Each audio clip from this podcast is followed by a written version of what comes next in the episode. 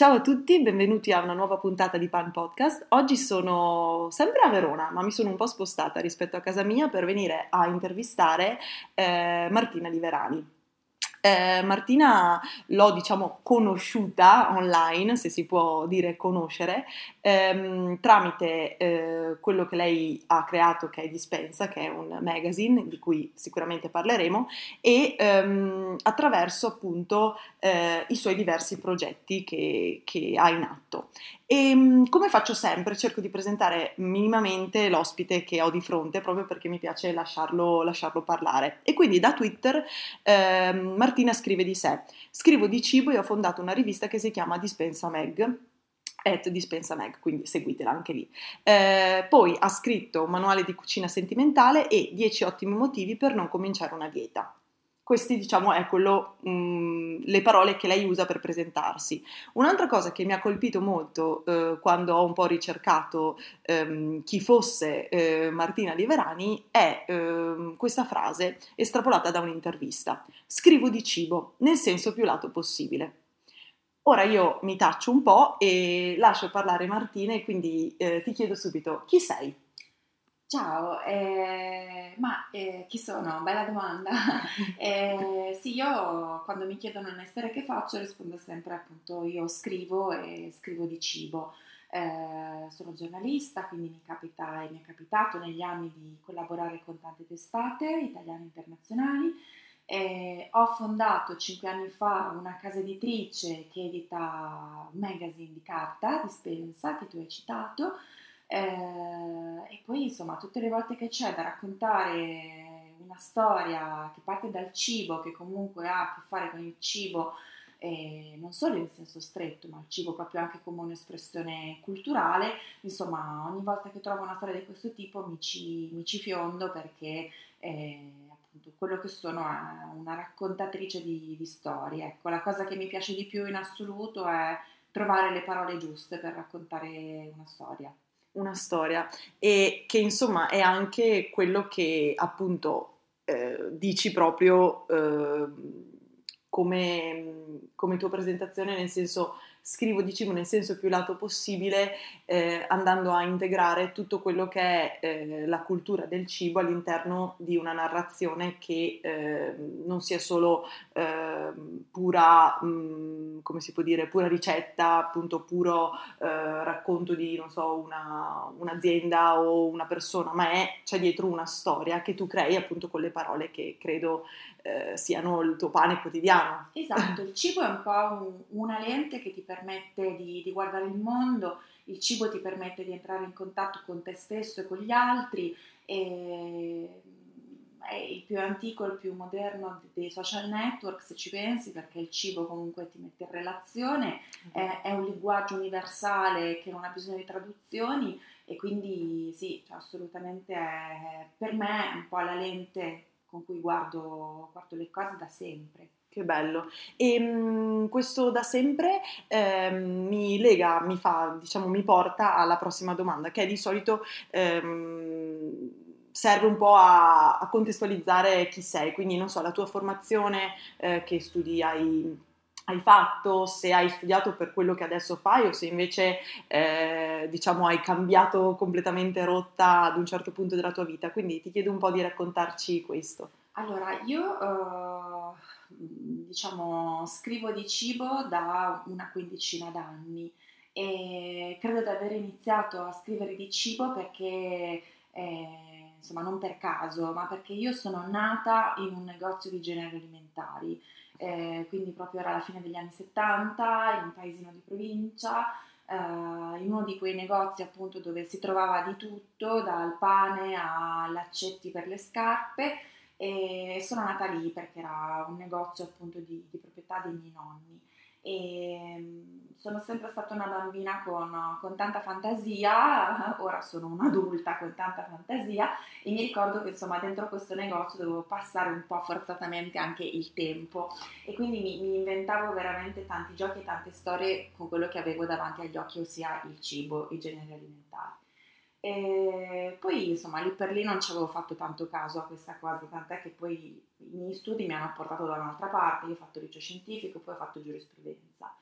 Eh, però poi alla fine uno fa quello che è e quindi mi sono accorta veramente in poco tempo che eh, insomma era diciamo, un modo di sabotarsi, è quello di seguire gli studi. Quindi poi ho cambiato rotta, cambiato direzione e, e ho iniziato a scrivere, ho fatto insomma la mia bella gavetta, ho, ho, iniziato appunto eh, a scrivere di cibo eh, perché era l'argomento che era quello che mi sentivo un po' più, eh, lo sentivo un po' più nelle mie corde, poi ovviamente negli anni ho scritto anche di altre cose, ho scritto eh, di viaggio, ho scritto di arte, ho scritto di moda, però insomma il cibo era un, eh, sicuramente il tema che più mi, mi appassionava certo. e, e, mi riusciva anche meglio, diciamo. Quello a cui tornavi probabilmente più esatto, spesso. Esattamente. E, e, quindi poi l'esperienza me la sono fatta sul campo, lavorando tantissimo, eh, lavorando tante ore,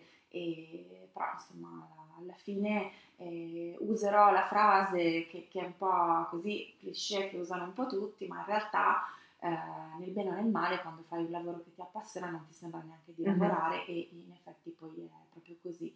E adesso appunto dopo, dopo tanti anni, tante scelte anche eh, un po' controcorrente, eh, dispensa, no? appunto di fondare una rivista di carta cinque anni fa nell'epoca del digitale e insomma dopo tante scelte, tanto, tanta fatica, tanti progetti, alcuni andati bene, altri magari anche no, eh, però sono contenta perché faccio cose che, che mi piacciono e, e che mi, mi, somigliano molto, no? E quindi riesco veramente a, a, insomma, a essere eh, felice e creativa nel, nel, lavoro che faccio credo che sia insomma, molto, eh, molto importante.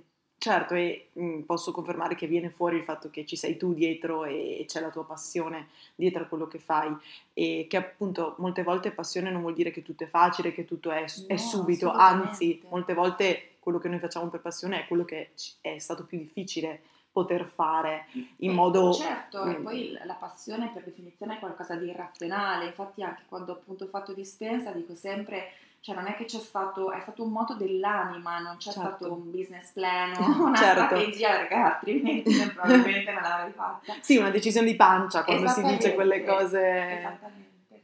E ehm, quindi mh, mm, hai praticamente, eh, mi hai creato una via proprio per la prossima domanda parlandomi appunto del fatto che tu sia cresciuta in una, in una, in un alimentari. Eh, ti chiedo qual è il tuo primo ricordo legato al pane? hai un ricordo che mh, mm, ti, mh, mm, semplicemente dicendoti pane ti viene alla mente, che può essere qualsiasi, qualsiasi momento della tua vita? Beh, eh, sicuramente, come ti dicevo, in questo negozio dove appunto io ho mosso proprio i miei primissimi passi, quindi ero proprio piccola, eh, perché sono nata proprio lì, eh, in questo negozio si vendeva anche il pane e io uh, ricordo il profumo del pane e il rumore de, de, della cassa di pane che portava al fornaio e che svuotava okay. nella, nel cesto poi di pane che, che, che usavano i miei nonni per, per vivenda, quindi i, i tonfi che, che, faceva il pane, oltre che il profumo. In più mi ricordo uh, insomma, le, le, varie forme di pane, no? erano quasi oggetti di, di design, no? oltre che oltre che cibi, perché avevano veramente delle forme particolari. E io, stando in questo negozio tutto il giorno, dove venivano tutto il giorno appunto persone diverse a fare la spesa, avevo sviluppato mio, questa mia speciale attitudine, che era quella di eh, conoscere la personalità delle persone sulla base di come facevano la spesa, perché ognuno oh. fa la spesa in un modo diverso, no? C'è chi è estemporaneo. È uno specchio arriva... dell'anima. Assolutamente, chi è estemporaneo, che arriva con la lista, chi tutti i giorni compra la stessa cosa, chi invece magari cambia, chi torna più volte nell'arco della giornata perché si è dimenticato. Ognuno veramente ha un proprio modo e ognuno, avevo notato, aveva anche un proprio pane, no? Nel senso che pur essendo in un piccolo paese, nello stesso appunto piccolo negozio, però mh, ognuno aveva i suoi gusti, cioè chi comprava il filoncino, chi comprava la baguette, chi comprava il pugliese, il toscano, la ciabatta, ovviamente tutte anche ricette diverse ma anche forme diverse. Quindi io ricordo che sicuramente la scelta del pane da me spettatrice era un modo in più per indagare sulla personalità certo. del e crearti storie. E crearmi storie che veramente era il mio passatempo preferito. Che, che erano appunto già pronte per essere scritte poi nel futuro. Però sicuramente se parli appunto di, se parliamo di, di ricordi, io ricordo de, del rumore del pane e, e, il profumo, insomma, quando arrivava eh, il fornaio che portava il pane, perché appunto poi Milano avevano solo la rivendita, non avevano certo. il forno, ed era il primo che arrivava la mattina, lui... Ancora caldo. Esatto, il pane ancora caldo, in questi cesti bianchi grandissimi e venivano svuotati e facevano tutto questo, questa serie di tonfi e questo rumore che fa solo il pane, direi. Assolutamente, bellissimo. E invece adesso che rapporto hai col pane? E, beh, dunque, adesso il rapporto col pane è che eh, è talmente, è una cosa buffa, ci pensavo proprio l'altro giorno, eh, è talmente raro trovare una, un pane buono, un pane veramente che eh, appunto tu puoi mangiare con gusto, eh, che quando mi regalano, compro una pagnotta di pane, sembra che mi abbiano fatto il regalo più prezioso e, e più bello no? che potessero farmi. Sono stata recentemente in Abruzzo sono andata a trovare Niccolomito, sono tornata a casa con questa pagnotta che ho portato in auto come se fosse no, un, eh, un, bene prezioso, oppure poi adesso noi siamo a Verona, io sono qui diciamo uh, incidentalmente ma io vivo a Faenza e quindi ho la fortuna di essere vicino a eh, a Davide Ferentini che fa eh, un pane buonissimo nel suo nuovo Fiore Mio Hub, e, cioè proprio eh, lo produce a 200 metri da casa mia e quindi sei fortunatissima. sono fortunatissima e quando vado e torno a casa con la mia pagnotta me la tengo stretta eh, oppure comunque abito abbastanza vicina ai ragazzi del forno brisa e, e quindi insomma trovare un, un pane buono sta diventando sempre meno eh, sempre meno difficile. Però ecco, eh, ho, ho, riscoperto questa cosa, cioè di quanto può essere prezioso nella sua semplicità e poi anche nel suo, diciamo, eh, costo contenuto, però eh, quando mi regalano una pagnotta, ecco, sono, sono molto molto contenta. È un bel regalo. È un bel regalo. Ottimo. E mh, mm, collegandomi al fatto anche mh, mm, eh, al tuo ricordo del pane e al, al tuo, diciamo, alla tua infanzia, ehm, volevo un po' parlare di Dispensa, appunto, che è questo magazine che hai fondato ehm, e che mh, mm, racchiude, diciamo, al, al suo interno eh, storie di cibo, appunto, come dicevamo, in senso lato, quindi racconta veramente tantissime sfaccettature di quella che è la vita in generale, viste probabilmente da una lente che è più legata al cibo che ad altro, ma comunque racconta veramente di, di te, dei temi più vari. E però ci vuoi raccontare l'idea, diciamo, perché ti è nata, perché hai deciso appunto di scegliere la carta e non magari un format digitale e in un'epoca appunto come dicevi prima in cui praticamente il digitale è eh, il, grande, il, grande, colosso che, che, sta prendendo diciamo lo spazio di tutti noi e mh, perché poi questo nome che un po' forse adesso l'abbiamo capito meglio. Sì, allora partiamo dalla fine. Dispensa perché questo nome? Perché eh, dispensa è sia un contenitore di cose, di storie di cibo e quindi di cose buone no? e deliziose, sia anche un modo per approfondire, quindi è un po', un po giocato sul doppio significato di, di questo nome, no? non dico che sia una dispensa universitaria, ma in realtà è insomma, per come è impaginato, per come sono anche impostati gli articoli, è, molto poco ruffiano, ma ti, ti spinge proprio a leggere. Eh, non ci sono i sottotitoli, non ci sono le didascalie, insomma, ricorda un po' un'austera di dispensa scolastica. E sì, è un appunto un progetto di carta nell'epoca del digitale ed è e vuole, voleva essere ed è secondo me anche riuscito a essere proprio l'antidoto alla buffata digitale, e nel senso che eh, un po' mi sono accorta e progetti come Dispensa ma non solo ne sono la prova perché poi di riviste di questo tipo negli anni ne sono nate tante, però sono la prova che appunto in quest'epoca digitale c'è una nicchia di persone desiderosa dell'opposto, de- desiderosa dell'opposto di quello che ti offre il digitale. E che cos'è l'opposto? Qualcosa innanzitutto di carta da toccare che ti offre un'esperienza di lettura diversa no? rispetto a quella che puoi fare sul tuo smartphone oppure sul computer. Una cosa di carta ti richiede tempo, ti richiede di stare seduto, di avere la luce giusta, di usare entrambe le mani e di non riuscire a fare altro perché difficilmente dispensa la puoi leggere mentre cammini per strada o, o, insomma sei appeso all'autobus. E, ehm, e poi che cos'è eh, appunto la carta rispetto al digitale? Qualcosa che dura per sempre, quindi qualcosa di senza tempo, di eterno e, e anche noi nelle storie che raccontiamo appunto sono tutte slegate dall'attualità proprio perché devono avere mh, appunto questa... Un valore nel tempo. Esattamente, non, la carta per come la intendo io eh, non deve essere la prima, non può e non riesce ad essere la prima a raccontarti una cosa, no? non ti può raccontare l'attualità, perché ha dei tempi naturalmente che sono diversi, però ti può raccontare le cose in un modo più incisivo e mm-hmm. memorabile, proprio per l'esperienza di lettura che e, e quindi niente, dispensa appunto eh, coglie secondo me le esigenze di, di, questa nicchia di persone, tra cui mi ci metto anch'io, eh, che pur essendo digitali, adesso io non sono un nativo digitale, ma assolutamente sono eh, digitale, anzi amo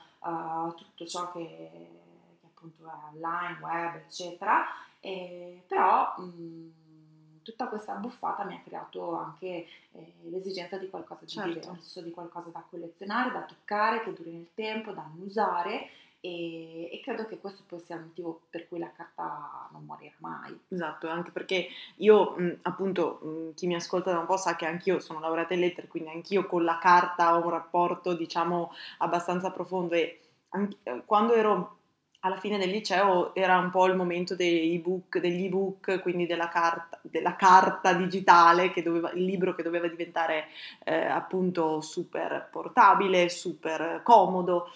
E mh, mm, io ci ho provato a usare un ebook e ho provato a, mh, mm, non so, comprare i giornali che prima prendevo in edicola online, ma è, come dicevi anche tu, tutta un'altra esperienza, anche proprio l'idea di avere un libro e farci l'orecchia, almeno io faccio sempre l'orecchia, dove mi piace eh, una frase o dove trovo uno spunto di riflessione, sottolineare, farmi un appunto, eh, oppure proprio come dicevi tu, collezionarlo, semplicemente averlo in libreria, mh, farlo diventare parte della mia vita e della mia materialità, è una cosa che no, credo non morirà mai. E veramente, ehm, anche se, come dicevi tu, purtroppo o, o per fortuna siamo una nicchia, ma questa nicchia è una nicchia, è uno zoccolo duro, diciamo non è una nicchia mh, naive che, che, probabilmente scomparirà, quindi assolutamente sono d'accordo. E mh, ti chiedo anche ehm, eh, l'idea di ehm, appunto raccontare eh, tante storie nel corso della tua carriera di giornalista e in particolare legata al cibo. Ti è mai capitato di imbatterti in una storia particolare di pane, quindi una storia che magari... Ehm, ti ha colpita perché si parlava di pane ma in un modo strano? Beh, eh, recentemente eh, sto portando avanti un progetto legato al cibo e alla ceramica che si chiama Fame Concreta, eh, in cui appunto racconto con con un, progetto editoriale fatto di un sito web, di podcast e, poi ci sono insomma anche eventi e diciamo, situazioni reali, fisiche, eh, racconta appunto il legame che c'è tra uh, il mondo del cibo e quello della ceramica, che naturalmente esistono e, e, e viaggiano insieme da, fin dalla notte dei tempi. E, e ho incontrato un artista, uh, si chiama Matteo Lucca, che eh, realizza uomini e donne di pane, fatto proprio con l'impasto del pane, e, e li cuoce in stampi di ceramica. Quindi sono appunto opere d'arte eh, realizzate proprio con, uh, con, il pane, che eh, appunto diventa una materia creativa. E, e mi è sembrato uh, molto, molto originale, tra l'altro poi l'ho, l'ho intervistato, mi ha raccontato anche eh, il lavoro che ha fatto proprio per, eh, insieme a un fornaio per arrivare all'impasto giusto per questo tipo poi di... Che tenesse eh, esatto, la forma. questo tipo di, di opera. Eh, però insomma i, mi è sembrato molto curioso e, e, e, il progetto è molto interessante perché poi appunto eh, lui realizza eh, esseri umani no? fatti di pane e quindi se vuoi infatti eh, è uno degli alimenti o, o delle, insomma, delle materie che che più hanno a che fare appunto con, con l'umanità, con, con, l'essere umano, proprio anche simbolo di, eh, di umanità il pane. Anche nella, nella, religione, nella, religione, cristiana il pane è simbolo del esatto. corpo e quindi comunque anche lì c'è un, tutta una cultura dietro alla sacralità del pane che tu e anch'io riviviamo nel portare a casa la pagnotta certo. da, dal panificio. Mi ricollego subito a questa, con questa cosa che hai detto, quindi l'idea del corpo legato al pane, ehm, parlando di hand taste, quindi il sapore delle mani. Eh, a me piace tantissimo come, come concetto perché mh, specialmente eh, con cose che devono fermentare, quindi il pane, ma posso pensare al vino, al kombucha, a eh, quando fai i cavoli sottaceto oppure i cetriolini sottaceto, l'importanza de, diciamo, de, della mano che, che lo fa è, è, fondamentale perché sarà quella mano che darà dei batteri, delle caratteristiche che sono uniche, che fanno essere il mio pane magari uguali nella forma a quello di, del mio vicino, ma totalmente diverso dal punto di vista del gusto. E anche nella tua pratica quotidiana c'è alla fine un end taste, che è un end taste della tua penna, della, della, della, della tua mente, eh, quindi il tuo stile, il tuo modo di affrontare una tematica che appunto è ad esempio la ceramica, ad esempio eh, il pane, ad esempio una storia eh, di cibo in senso più lato. Ehm, e quindi ti volevo chiedere, mh, mm, tu sei d'accordo nel fatto che sia importante mantenere un end taste nella nostra quotidianità e quindi rimanere diciamo eh, fedeli a, no, a noi stessi e quindi non uniformarci e come tu definiresti il tuo stile? Bellissima domanda, sì, assolutamente sono d'accordo. Quello che tu chiami hand taste io chiamo autenticità, cioè per me è, è la cosa fondamentale, parlo naturalmente di chi fa il mio mestiere, è, è essere autentici e, e, io ho notato che poi alla fine ciò che... Eh, chi arriva, chi è dall'altra parte, a chi legge il tuo pezzo, chi magari assaggia il tuo pane, no? E, è l'unica cosa che, insomma, è la cosa più importante che poi uno uh, riesce a cogliere, quindi assolutamente ognuno deve avere eh, la propria autenticità, il proprio stile, coltivarlo e, e farlo diventare insomma sempre più, sempre più importante, sempre più eh, una firma, non, non, credo assolutamente nella... Uh, nell'essere tutti uguali o uh, nel conformarsi, anzi io poi sono una persona particolarmente anticonformista, eh, lavorativamente ovviamente per le, per le, scelte che ho fatto, però sì, insomma, penso di, di avere come tutti appunto una, uno stile e, e, credo che sia poi quello che, che, cercano le persone quando leggono le cose che scrivo o, pro, o prodotti editoriali che, che faccio, che poi nel mio caso è uno stile sia personale ma esiste anche uno stile collettivo perché dispensa poi a un collettivo di persone certo. e, e, anzi uno dei, dei, eh, del, del, insomma, dei, dei, complimenti o comunque de, delle cose che ci dicono sempre che abbiamo proprio creato uno stile e innovato il modo in cui si, si scrive e si racconta di cibo e quindi anzi è la cosa che più insomma, difendiamo e coltiviamo. E quindi assolutamente man- il mantenere questa cosa è importante. E, ehm, Prima parlavamo di quanto la tua scelta di eh, decidere di mh, mm, creare un prodotto e una creatura in carta fosse anticonformista e coraggiosa e quindi anche tu come donna sei coraggiosa perché hai appunto scelto una strada, come dicevi appena adesso, anticonformista che non era quella eh, più facile o più mh, mm, dalla società diciamo riconosciuta come la, la, la più giusta. Um, la cucina professionale e anche il mondo del pane mi sembrano molto eh, dei posti per uomini, per grandi chef, eh, personalità maschili che sono appunto davanti a, ai riflettori molto spesso. Finalmente però stanno emergendo molte donne, molte donne chef, molte donne fornaie, molte donne scrittrici, molte donne che fondano, come hai fatto tu, eh, mh, creature fantastiche. E, ehm, Mentre invece c'è, eh, diciamo, lo, dal, dal, punto di vista opposto, l'idea che a casa sia la donna che cucina, che, che fa, diciamo, la massaia, la casalinga. Pensi che questo pregiudizio sia ancora valido e che quindi noi dobbiamo ancora un po' più lottare per ottenere un posto in questo mondo o invece eh, credi che le cose stiano cambiando e in modo definitivo, che non sia solo Certo, una... le cose stanno cambiando e anzi noi, io, te e tutte le persone che ti ascoltano, siano essi eh, femmine o maschi devono essere in prima linea nel cambiamento. E io ho cercato di, di farlo, farlo anche tu, le cose stanno assolutamente cambiando, questo racconto eh, appunto è frutto solo di, di, stereotipi, dobbiamo essere le prime a non raccontare solo stereotipi, ma invece a portare eh, alla luce le, le tante esperienze eh, al femminile che ci sono, non è vero che ci sono solo grandi chef, sono solo uomini, non è assolutamente vero, basta raccontare anche eh, le tante donne brave, poi in tutti i tipi di mestieri naturalmente che ci sono e quindi no, il cambiamento è già iniziato fortunatamente e, e, cerchiamo di essere appunto tutti noi a portarlo avanti quotidianamente con gli strumenti che abbiamo. Bello, io non posso aggiungere altro.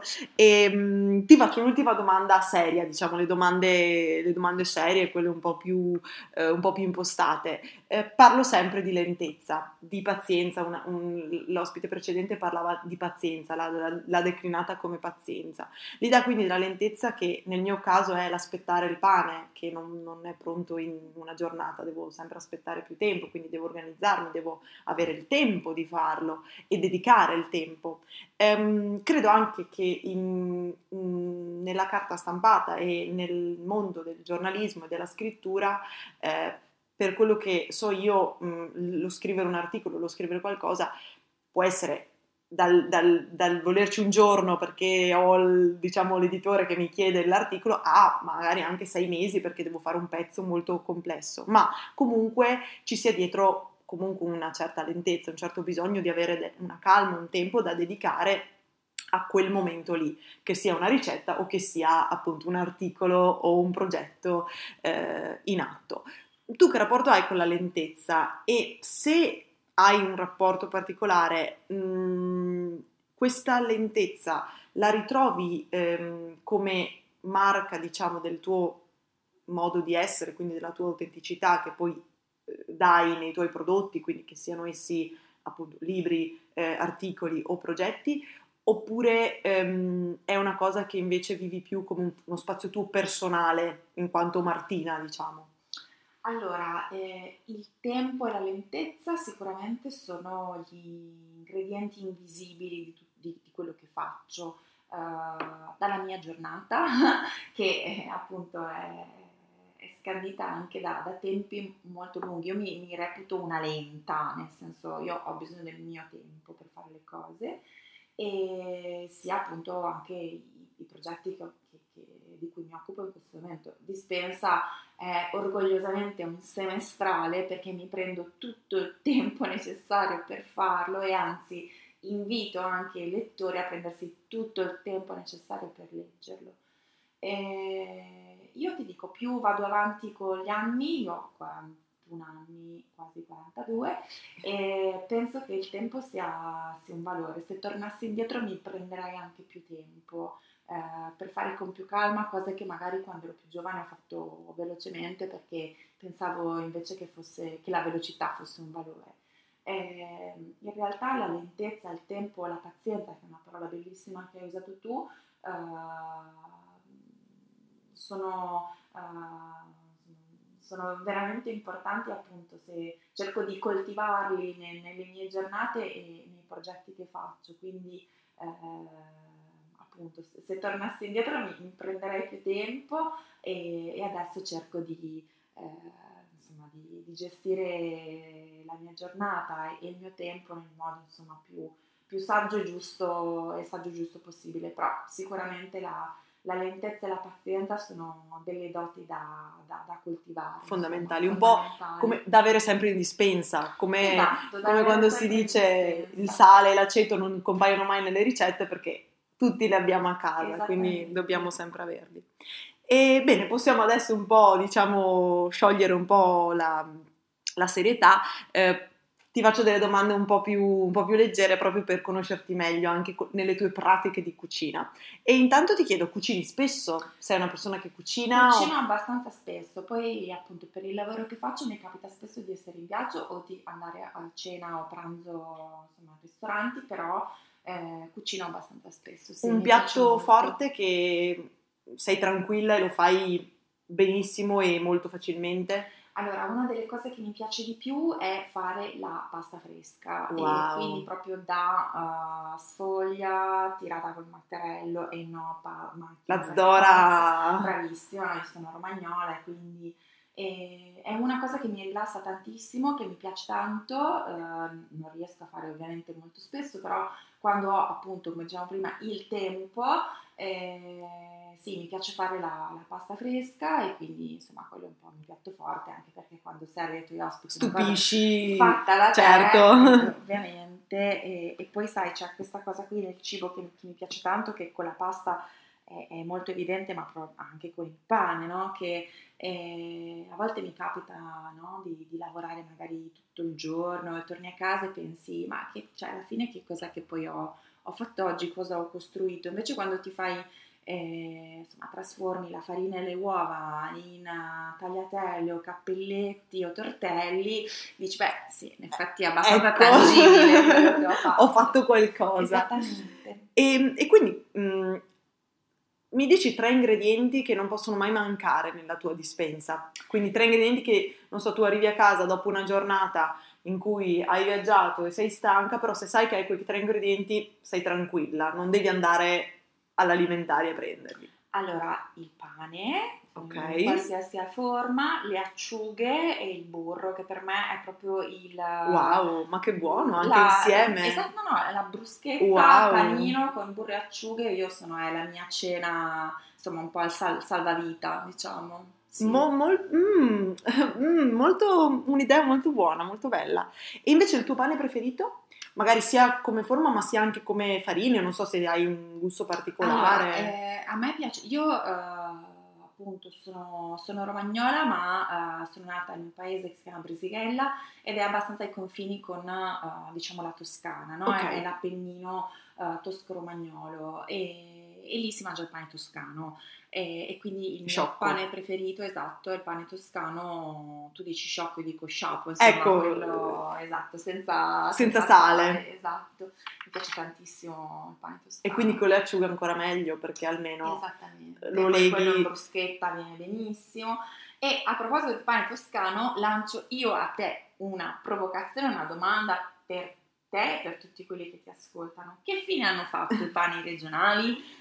Dunque, eh, adesso nei panifici, chiamiamoli contemporanei, Sì. moderni, New wave. new wave del pane, naturalmente c'è un pane buonissimo, anche quello che ho citato prima, che io compro e sostengo, eh, però io vedo una forma sola, vedo una pagnotta, una pagnotta, può essere un po' più grande o più piccola, però insomma è la forma classica della pagnotta. La vedo sia eh, al forno e la vedo sia al ristorante dove naturalmente adesso non esiste più il cestino del pane, viva Dio, ma esiste eh, la, la pagnotta unica. Però da- dai miei ricordi appunto di bambina, eh, anche insomma un po' dai miei studi, eh, cioè, so che in Italia esistono, esistevano centinaia di tipi e forme diverse di pane. Abbiamo una biodiversità, credo che sia un record mondiale, probabilmente si supera anche insomma, la Francia Sì. e anche altri-